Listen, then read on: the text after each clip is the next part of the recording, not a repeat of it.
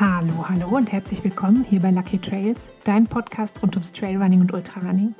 Ich bin Vicky, ich bin dein Host hier bei Lucky Trails und ich freue mich, dass du wieder eingeschaltet hast. Am vergangenen Wochenende ist wieder so einiges passiert, sehr viel passiert in der Trail- und Ultrarunning-Szene, würde ich sagen. Und ähm, ich muss gestehen, ich hatte auch zum ersten Mal, seit wir umgezogen sind, so ein ganz kleines bisschen Heimweh. Äh, das lag vielleicht auch daran, dass mein Social Media Feed vor allem voll war mit ganz wunderbaren Bildern und Videos von euch bei ganz verschiedenen Rennen. Ähm, mehrheitlich in Europa, aber auch ähm, hier in den USA. Und das hat natürlich das Heimweh ein kleines bisschen gelindert, ähm, zu wissen, dass es auch hier fantastische Rennen gibt. Und ähm, bevor wir eben ins heutige Thema einsteigen, ähm, es geht heute um ein paar Tipps zum Thema erfolgreiches Uphill Running. Vielleicht mal einen kleinen Rückblick oder vielleicht auch einen nicht ganz so kleinen Rückblick so aufs vergangene Wochenende, ähm, um zumindest ein paar von den Rennen, die stattgefunden haben, mal zu nennen und ähm, uns mal anzuschauen. Ähm, wir starten mit einem Rennen, das hier in den USA stattgefunden hat, und zwar der Hard Rock Endurance Run. Und äh, kurz kennt man den auch unter dem Titel Hard Rock 100. Ähm, da gab es auf jeden Fall wieder neue, fantastische, unglaubliche Leistungen und neue Rekorde, neue Streckenrekorde. Ähm, ich habe das Rennen im Live-Ticker und über Social Media verfolgt und ich bin eben, also ich persönlich bin immer noch super beeindruckt von der Leistung von den Athletinnen und Athleten. Ähm, wie gesagt, es gab neue Streckenrekorde, sowohl bei den Männern als auch bei den Frauen. Und äh, also ich glaube, es wundert niemanden, ähm, wenn man sich vorher mal so die Startliste angeguckt hat, dann ähm, wundert es jetzt wahrscheinlich nicht, wenn ich sage, dass die Siegerin ähm, Courtney DeWalter war und der Sieger Kilian Jornet. Ähm, Courtney war bei den Frauen eigentlich von Anfang an führend, ähm, hat eigentlich dieses Rennen komplett dominiert, hat einen unglaublichen Vorsprung ähm, sich von Anfang an herausgearbeitet und ist tatsächlich ähm, mit mehr als sieben Stunden vor der zweiten Frau ins Ziel gekommen.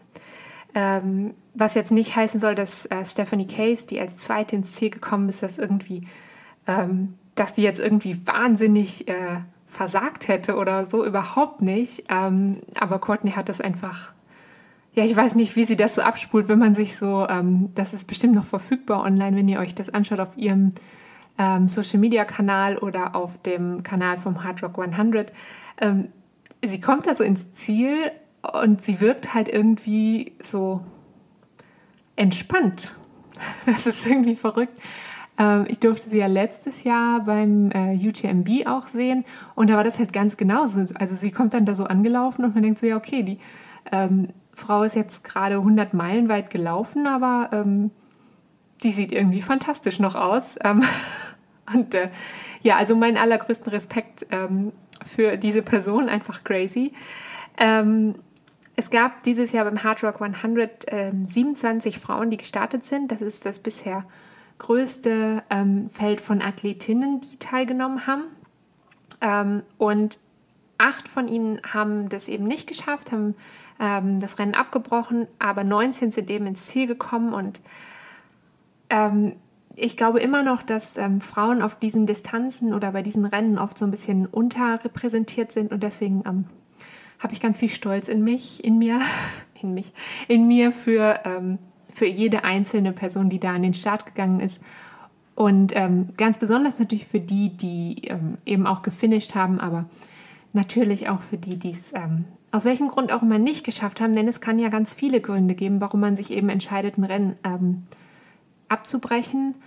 Äh, das habe ich schon, schon öfter thematisiert, also da ist nichts ähm, bei, was irgendwie einen beschämen sollte oder so, sondern wenn ihr halt merkt, okay, hier heute an diesem Tag ähm, geht das nicht und ich kann das nicht machen und ich ähm, komme so nicht weiter und ich laufe vielleicht Gefahr, mich langfristig zu verletzen oder mir irgendwie wirklich, dass irgendwie wirklich was passiert oder so, dann ist es halt immer ähm, besser auch abzubrechen. Ähm, genau, was wollte ich eigentlich jetzt sagen? Gehen wir zurück nochmal zu den Männern beim Rennen. Ich habe schon gesagt, ähm, Kilian Jornet hat gewonnen. Ähm, bei den Männern war es eben mehr so ein Kopf-an-Kopf-Rennen, also im wahrsten Sinne des Wortes. Ähm, es gab so ein, erst gab es so ein Dreiergrüppchen, ähm, Kilian und dann François Dain, der letztes Jahr ja UTMB gewonnen hat, ähm, und Dakota Jones.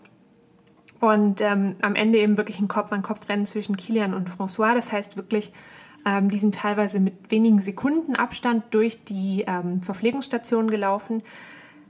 Ja, das war nervenaufreibend, würde ich sagen. Ähm, nicht so wie bei dem Frauenrennen, wo man jetzt sagt, ähm, ja, okay, das war halt so ein großer Abstand, da, konnte halt irgendwann nichts mehr schiefgehen. Ähm, obwohl natürlich immer was schiefgehen kann, auch auf dem letzten Drücker. Ähm, aber da waren es halt wirklich, beim, beim Männerrennen waren es halt teilweise echt Sekunden oder wenige Minuten. Ähm, und ich finde das halt verrückt, wenn wir darüber nachdenken, dass es halt jetzt nicht irgendwie ein Rennen ist, was, sag ich mal, 10 oder 12 Kilometer, sondern in dem Fall eben 102 Meilen sind. Ja, crazy. ähm, es gab natürlich auch hier in der Schweiz ein paar Rennen. Also ich sage immer noch hier in der Schweiz. Ähm, in der Schweiz gab es ähm, auch einige Rennen, ähm, unter anderem den Engadin Ultra Trail und den Eiger Ultra Trail. Und ähm, ich muss ja sagen, dass mich mit diesen beiden Läufen, dass ich da irgendwie so eine gefühlt persönliche Bindung zu habe, vor allem zum Eiger Ultra Trail. Ähm, beim Engadin ist es so, der ist ja vergangenes Jahr hatte zum ersten Mal stattgefunden und ähm, ich habe damals meinen Mann Felix bei seinem eben allerersten 100-Kilometer-Lauf begleitet. Und ähm, da gibt es auch eine eigene Folge zu, wenn du da mal reinhören möchtest. Folge 67. 67, ja, genau. Wenn du da nochmal reinhören möchtest, da mach das ganz gerne. Ähm, dieses Jahr gab es dann eben die zweite Ausgabe und ähm, auch das Rennen habe ich eben über Social Media verfolgt. Ähm, hier gab es auch neue Streckenrekorde zu verzeichnen und ähm, das Motto vom Engadin Ultra ist ja Discover Your Power. Und ich finde, dass das echt krass gut zu diesem Rennen passt, weil äh, von dem, was ich eben selber in 2021 gesehen habe und ähm, jetzt auch dieses Jahr mitverfolgt habe, ähm, gehört das Rennen definitiv zu den anspruchsvolleren, die es so im Rennkalender gibt. Ähm, vor allem aufgrund des Höhenprofils. Also es ist ähm, nicht so klassisch, ich sage mal klassisch nur einmal hoch und wieder runter, womit ich nicht sagen will, dass irgendwie ein Rennen, wo es nur einmal hoch und runter geht, irgendwie einfacher ist. Ähm, aber ich glaube halt diese Tatsache, dass es so mehrfach rauf und runter geht, dass ähm, Felix hat das damals in ähm, der Folge 67 hat er das ähm, Kamelbuckel, glaube ich, genannt. Äh, das ist halt, glaube ich, was, was ähm, man vielleicht, wenn man noch nicht so viel Erfahrung hat, am Anfang ein bisschen unterschätzt und ähm, deswegen auf jeden Fall ein sehr, sehr anspruchsvolles Rennen. Und ähm, dann gab es eben dieses Jahr auch, oder dieses Wochenende, ähm, auch wieder den Eiger Ultra Trail. Ähm, dieses Jahr mit einer neuen Distanz dabei, über 250 Kilometer. Ähm, ich muss sagen, dass ich glaube, dass die Bilder vom Eiger Ultra dieses Jahr bei mir so ein bisschen den größten Teil vom Heimweh ausgemacht haben. Ähm, das ist ja das Rennen, mit dem ich selber mit dem Ultrarunning angefangen habe. Und ähm, ja, in 2020, ich habe das 2019 gemacht, den 50er. 2020 gab es dann aus sehr bekannten Gründen kein Rennen.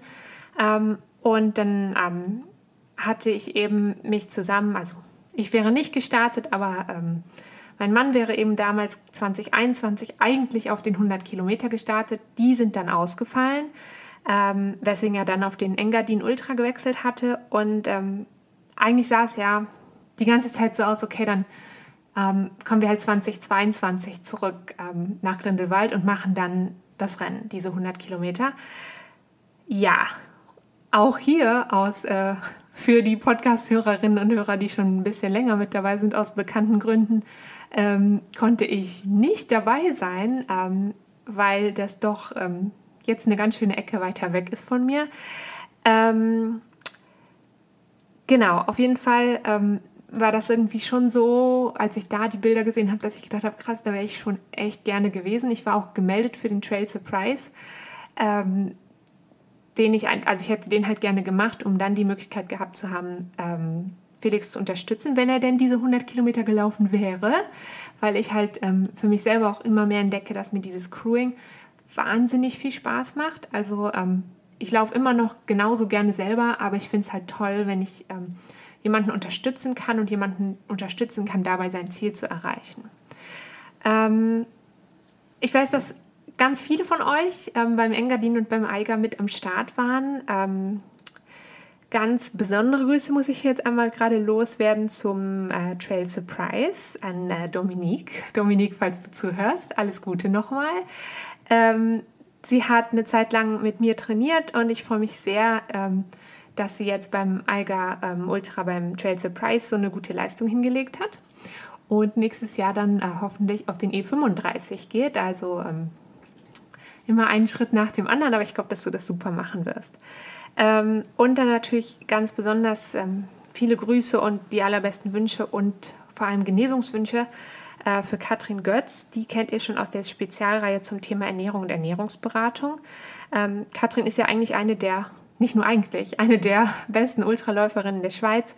Und ähm, genau, sie war eigentlich als Favoritin in den Eiger Ultra gestartet. Wenn ihr sie vielleicht auf Social Media verfolgt, dann habt ihr vielleicht gesehen, dass sie Start Nummer 1 hatte, die ja traditionell, wenn wir uns nicht gerade irgendwie im Barclays-Marathon befinden, ähm, eigentlich dem, dem oder der Favoritin gehört.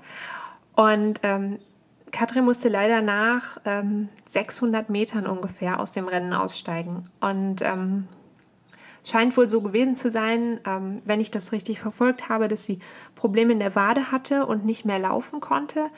Und ähm, auch wenn das in dem Moment bestimmt, also im wahrsten Sinne des Wortes, scheiße gewesen sein muss, ähm, richtig schlimm gewesen sein muss, da irgendwie nach drei oder vier Minuten schon, schon quasi auszusteigen, ähm, finde ich toll, also die Art, wie sie damit umgeht, nämlich jetzt zu sagen, okay, ähm, ich lasse mich nicht unterkriegen, sondern okay, ich starte jetzt wieder, ich mache jetzt weiter, ich kämpfe jetzt und dann ähm, geht es beim nächsten Mal wieder besser. Und das ähm, finde ich ganz eine bewundernswerte Art, damit umzugehen. Und ähm, ja, hat meinen tiefsten Respekt dafür. Und äh, ich wünsche dir alles Gute äh, für den hoffentlich dann bald nächsten Start.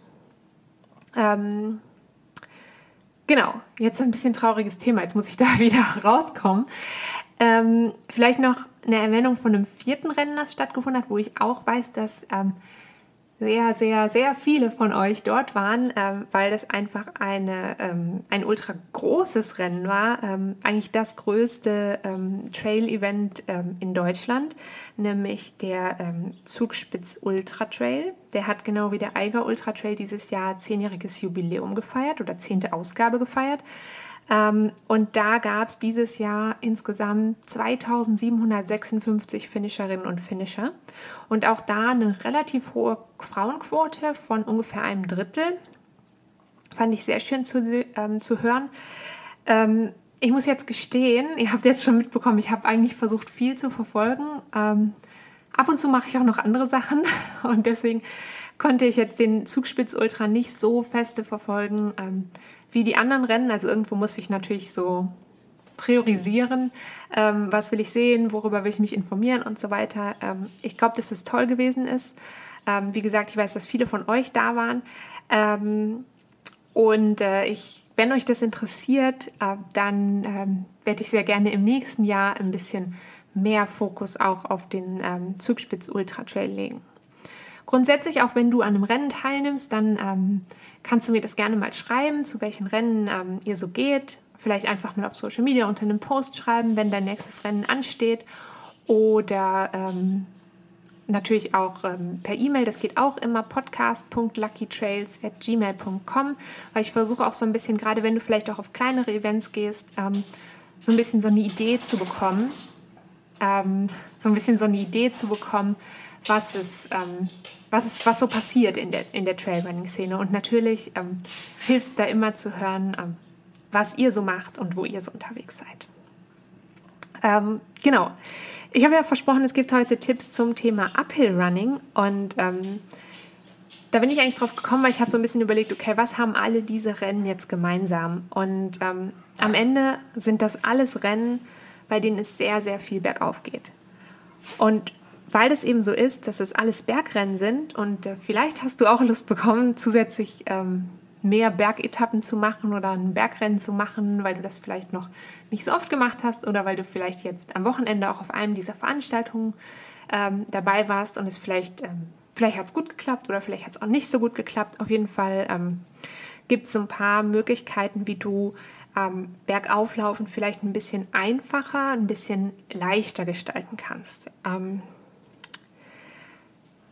ich finde, wenn man sich gerade so die Siegerinnen und Sieger von diesen Rennen anschaut, dann könnte man natürlich jetzt meinen, ja, okay, so schwierig kann Bergauflaufen hier einfach nicht sein. Ne? Es ist ja, die sind ja super schnell gewesen. Das sind natürlich auch die Profis.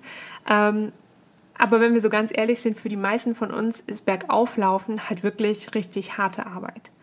Ähm, das ist ein bisschen anders als Bergablaufen. Bergablaufen ist natürlich auch harte Arbeit und das ist auch hart für den Körper. Das ist, ähm, habe ich jetzt bei der Recherche gesehen, ähm, sechs, also Bergablaufen ist sechsmal so anspruchsvoll für die Kniemuskulatur und für die Muskulatur rund um die Knie äh, wie Bergauflaufen. Ähm, Anders als aber eben beim Bergablaufen habe ich so das Gefühl, ähm, bergab haben viele Läuferinnen und Läufer, ähm, da nehme ich mich auch überhaupt nicht raus, manchmal das Problem, dass sie vielleicht mit dem bestimmten Terrain nicht zurechtkommen oder es eben einfach ähm, mit ihren Knien nicht gut hinbekommen oder dass sie vielleicht Angst haben ähm, zu stürzen. Ähm, Bergauflaufen ist halt anders hart, weil es einfach anstrengend ist. Also du musst dir das ja so vorstellen. Ähm, beim Bergauflaufen musst du nicht nur den Körper vorwärts bewegen, bergab hast du ja irgendwie so ein bisschen, ich sag mal, die Schwerkraft, die noch mit dir arbeitet, aber du läufst ja quasi, du musst den Körper vorwärts bewegen und gleichzeitig noch in die Höhe. Und das ist halt einfach, ja, anstrengend. Ähm, das heißt, das Atmen wird schwerer, ähm, das Herz schlägt schneller und ähm, die Muskeln sind natürlich auch schnell ermüdet. Und es gibt aber eben so ein paar Möglichkeiten, wie du dir das etwas leichter machen kannst. Und ähm, eine davon ist eigentlich sehr simpel, aber extrem wirkungsvoll. Und zwar, indem du dich nach vorne lehnst. Ähm, du kannst dadurch so die Schwerkraft eigentlich auch ein bisschen für dich nutzen und zu versuchen, mit deiner Körperhaltung den Anstieg wieder zu spiegeln. Das heißt jetzt nicht, dass du genau deinen Körper irgendwie parallel zum Anstieg bringst, quasi. Das geht ja so auch gar nicht, aber versuch halt deinen Körper so ein bisschen ähm, quasi in dieselbe Neigung ähm, zu gehen mit deinem Körper, ähm, wie der Anstieg ist. Also wenn jetzt zum Beispiel der Anstieg 12 Prozent ist, dann ähm, würdest du deinen Körper auch um 12 Prozent nach vorne neigen. Du musst es nicht ausmessen, du musst nicht mit einem Winkelmesser unterwegs sein oder so, oder, ähm, sondern das ist natürlich was, wo du so ein, so ein Gespür für entwickelst, je öfter du das machst. Ähm, aber das fühlt sich natürlich am Anfang im wahrsten Sinne des Wortes ein bisschen schräg an. Ähm, aber es ist halt tatsächlich eine der wichtigsten Sachen, um das Bergauflaufen so ein bisschen leichter zu gestalten. Ähm, weil ich habe so ein bisschen das Gefühl, fast alle, die ähm, sagen, dass sie schlecht sind, in Anführungsstrichen, im Bergauflaufen, das sind oft, nicht immer, aber das sind oft Läuferinnen und Läufer, die sehr gerade aufgerichtet sind am Berg. Und es ist halt wirklich einfacher, wenn du so ein bisschen ja, ich sag mal, den Berg so annimmst, wie er da kommt und dich so ein bisschen nach vorne lehnst. Zum nach vorne lehnen kommen wir auch gleich nochmal. Ähm, das ist auf jeden Fall was, was, was du üben musst, was Übung braucht, weil sich das am Anfang so komisch anfühlt. Aber das Gute ist, ähm, du kannst es ja während deiner Trainingsläufe oder deiner es muss ja auch nicht immer ein Training sein, aber einfach so während deiner normalen Läufe unter der Woche ähm, ganz gut versuchen ähm, umzusetzen und wirklich jeden kleinen Anstieg mal so zu nutzen und mal vielleicht erstmal nur so zu beobachten, okay, wo, ähm, wo befindet sich jetzt gerade mein Oberkörper, wo befindet sich mein Körperschwerpunkt und wie kann ich den vielleicht anpassen, wann fühlt sich dann leichter an, wann fühlt sich vielleicht schwerer an und da mal so ein bisschen, sag ich mal, zu spielen mit deiner Körperhaltung. Was du auch machen kannst beim Laufen, ist zu versuchen, einen guten Rhythmus für dich zu finden. Das heißt, ähm, versuch lieber auch viele kleine Zwischenschritte zu machen, vor allem in schwierigerem Terrain lieber so kleine Trippelschritte machen, ähm, anstatt große und weite Sprünge oder anstatt irgendwelche Stufen zu nehmen, weil du so deine Muskulatur vor, vor frühzeitigem Ermüden ähm, so ein bisschen schützen kannst. Auch so Lauftechnik selber, was die Lauftechnik selbst angeht, kannst du natürlich was machen am Berg. Das heißt, wenn du im Laufen, also wirklich in, in der Rennenbewegung bist und nicht beim Wandern, dann auf jeden Fall darauf achten, dass du deine Knie gut hochhebst. Ähm, das kannst du, das ist auch was, was man wirklich gut, und das habe ich glaube ich schon mal gesagt, ähm, im Alltag trainieren kann. Das heißt, wenn du einen kleinen Anstieg hast, dann ähm, versuch den Anstieg hoch zu laufen und versuch wirklich mal so, okay, wirklich darauf zu achten, jetzt mal die Knie anheben. Du kannst es auch ganz ähm, bewusst als, als Einheit einbauen. Das heißt, du nimmst dir irgendwie einen längeren Berg vor ähm, und gehst dann da mal 20 oder 30 Sekunden lang hoch und wirklich schön die Knie hochheben. Und ähm, da bewusst darauf achten, dann den Berg wieder ein Stück locker runter joggen und dann nochmal von unten anfangen, wieder 20 bis 30 Sekunden den Berg hochsprinten, sprinten, also nicht sprinten, sprinten, zügig hochlaufen und dabei so ein bisschen auf, die, auf den Kniehub achten. Ähm, und dann gibt es noch einen Tipp, den ich dir mitgeben möchte, und der hört sich jetzt vielleicht noch ein bisschen komischer an, als sich nach vorne zu lehnen. Ähm, und zwar versuch dich zu entspannen. Ja, ich weiß, es hört sich mega schräg an. Ähm, versuch immer dann, wenn dein Bein gerade keinen Bodenkontakt hat, die Muskeln kurz zu lockern. Weil auch das ist sowas, wenn die Muskeln konstant angespannt sind, kommt natürlich schneller der Ermüdungsprozess. Wenn du aber die Chance hast, zwischendrin die Muskeln so zu lockern, zu entspannen. Ähm, und wenn das auch nur für, für einen Bruchteil von einer Sekunde ist, dann kann es helfen, diesen Ermüdungsprozess zu verzögern. Ähm, für mich persönlich viel wichtiger aber noch im, beim Thema Entspannung ist, dass du versuchst, nicht die Arme verkrampft zu halten und vor allem nicht im unteren Rücken irgendwie verkrampft zu sein. Ähm, das ist was, worüber viele Läuferinnen und Läufer bei, speziell bei Bergrennen und speziell auch bei Rennen mit Rucksack berichten, ähm, dass sie auch im unteren Rücken Probleme bekommen. Ähm, ich habe das auch schon selber erlebt, dass ich dann zu verspannt und zu verkrampft unterwegs war und dadurch dann ähm, mir die unteren, ähm, die Muskulatur im unteren Rücken verspannt habe. Ähm, zum Thema Rückenschmerzen vorbeugen gab es auch schon mal eine Folge vor nicht allzu langer Zeit, ich glaube Folge 114. Und es gibt ein passendes ähm, YouTube-Video mit ein paar einfachen Übungen, die du so machen kannst, ähm, um die Rückenmuskulatur zusätzlich zu stärken. Aber versuch halt wirklich beim Laufen den, die Rückenmuskulatur nicht irgendwie ähm, zu verkrampft zu halten. Und jetzt natürlich das Allerwichtigste beim Bergauflaufen. Ähm, langsam machen. Also versuch nicht immer alles wirklich zu rennen, sondern geh wirklich frühzeitig auch mal ins Powerhiking, also ins schnelle, ins kraftvolle Wandern. Ähm, versuch deine Stöcke einzusetzen. Ähm, das sind ja, ist was, was ich dir auf jeden Fall für ein Rennen mit viel Bergauf-Passagen empfehlen würde. Ähm, und ähm, genau zum Thema Stöcke gibt es auch eine eigene Folge, Folge 8, nee, 39, 39, genau.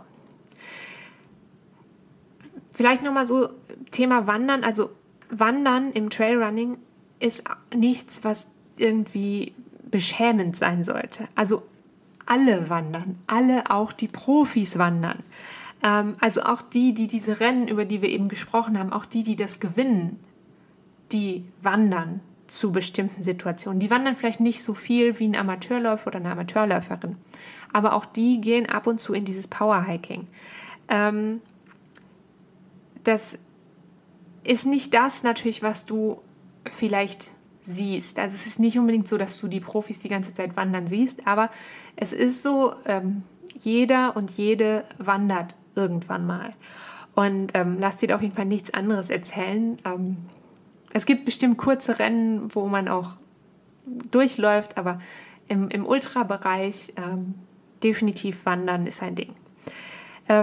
Beim Wandern selber gehst du ja auch mit der Körperhaltung zum Berg hin.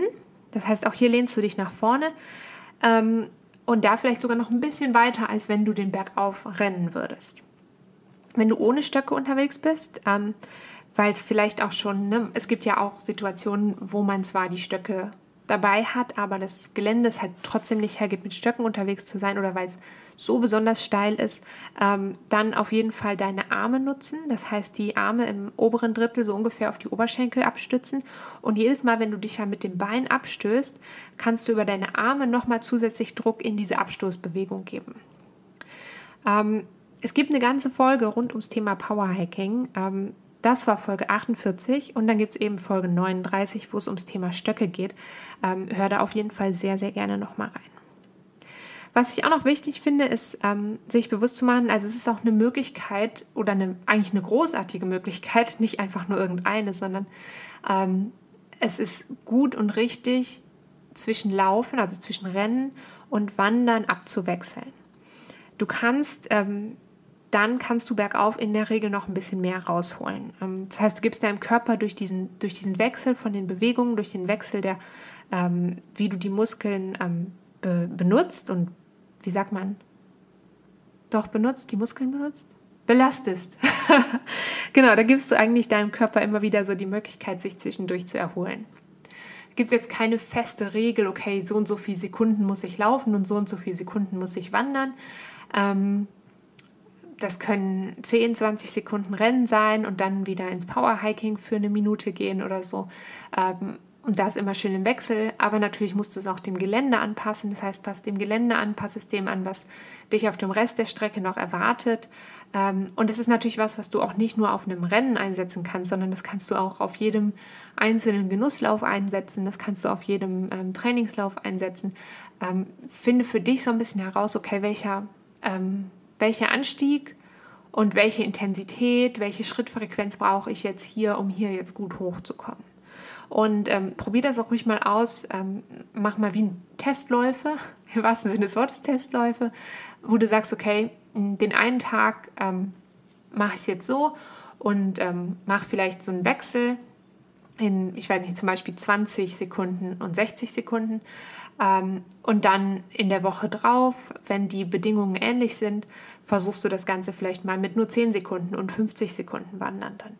Ähm, also da ruhig auch mal so ein bisschen spielen und ausprobieren, ähm, was funktioniert für dich persönlich gut und dann kannst du es eben in der Situation, wenn es gefordert ist, eben anpassen. Genau, ich hoffe auf jeden Fall, dass du mit diesen Tipps beim nächsten Berg noch äh, besser unterwegs bist.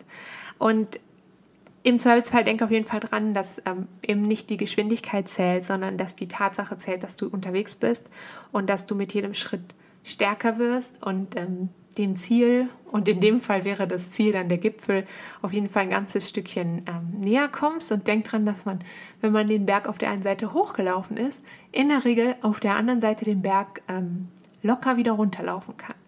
Und ähm, genau, in dem Fall wünsche ich dir eine ganz wunderbare Woche. Falls du es noch nicht getan hast, würde ich mich mega freuen, wenn du diesen Podcast abonnierst, ähm, wenn du diesen Podcast bewertest und weiterempfiehlst. Ähm, kannst mir auch gerne zusätzlich ähm, auf YouTube folgen. Da gibt es ähm, ab und zu Trainingsvideos. Da gibt es äh, Videos der Reihe Trail with Me, wo ich dich so ähm, wirklich mitnehme auf verschiedene Trails, die ich laufe.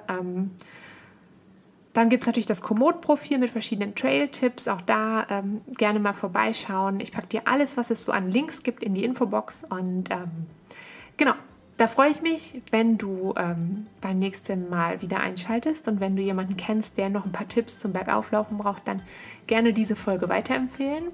Und jetzt wünsche ich dir eine ganz wunderbare restliche Woche, ein fantastisches Wochenende in den Bergen und wir hören uns nächste Woche wieder. Bis dahin, tschüss!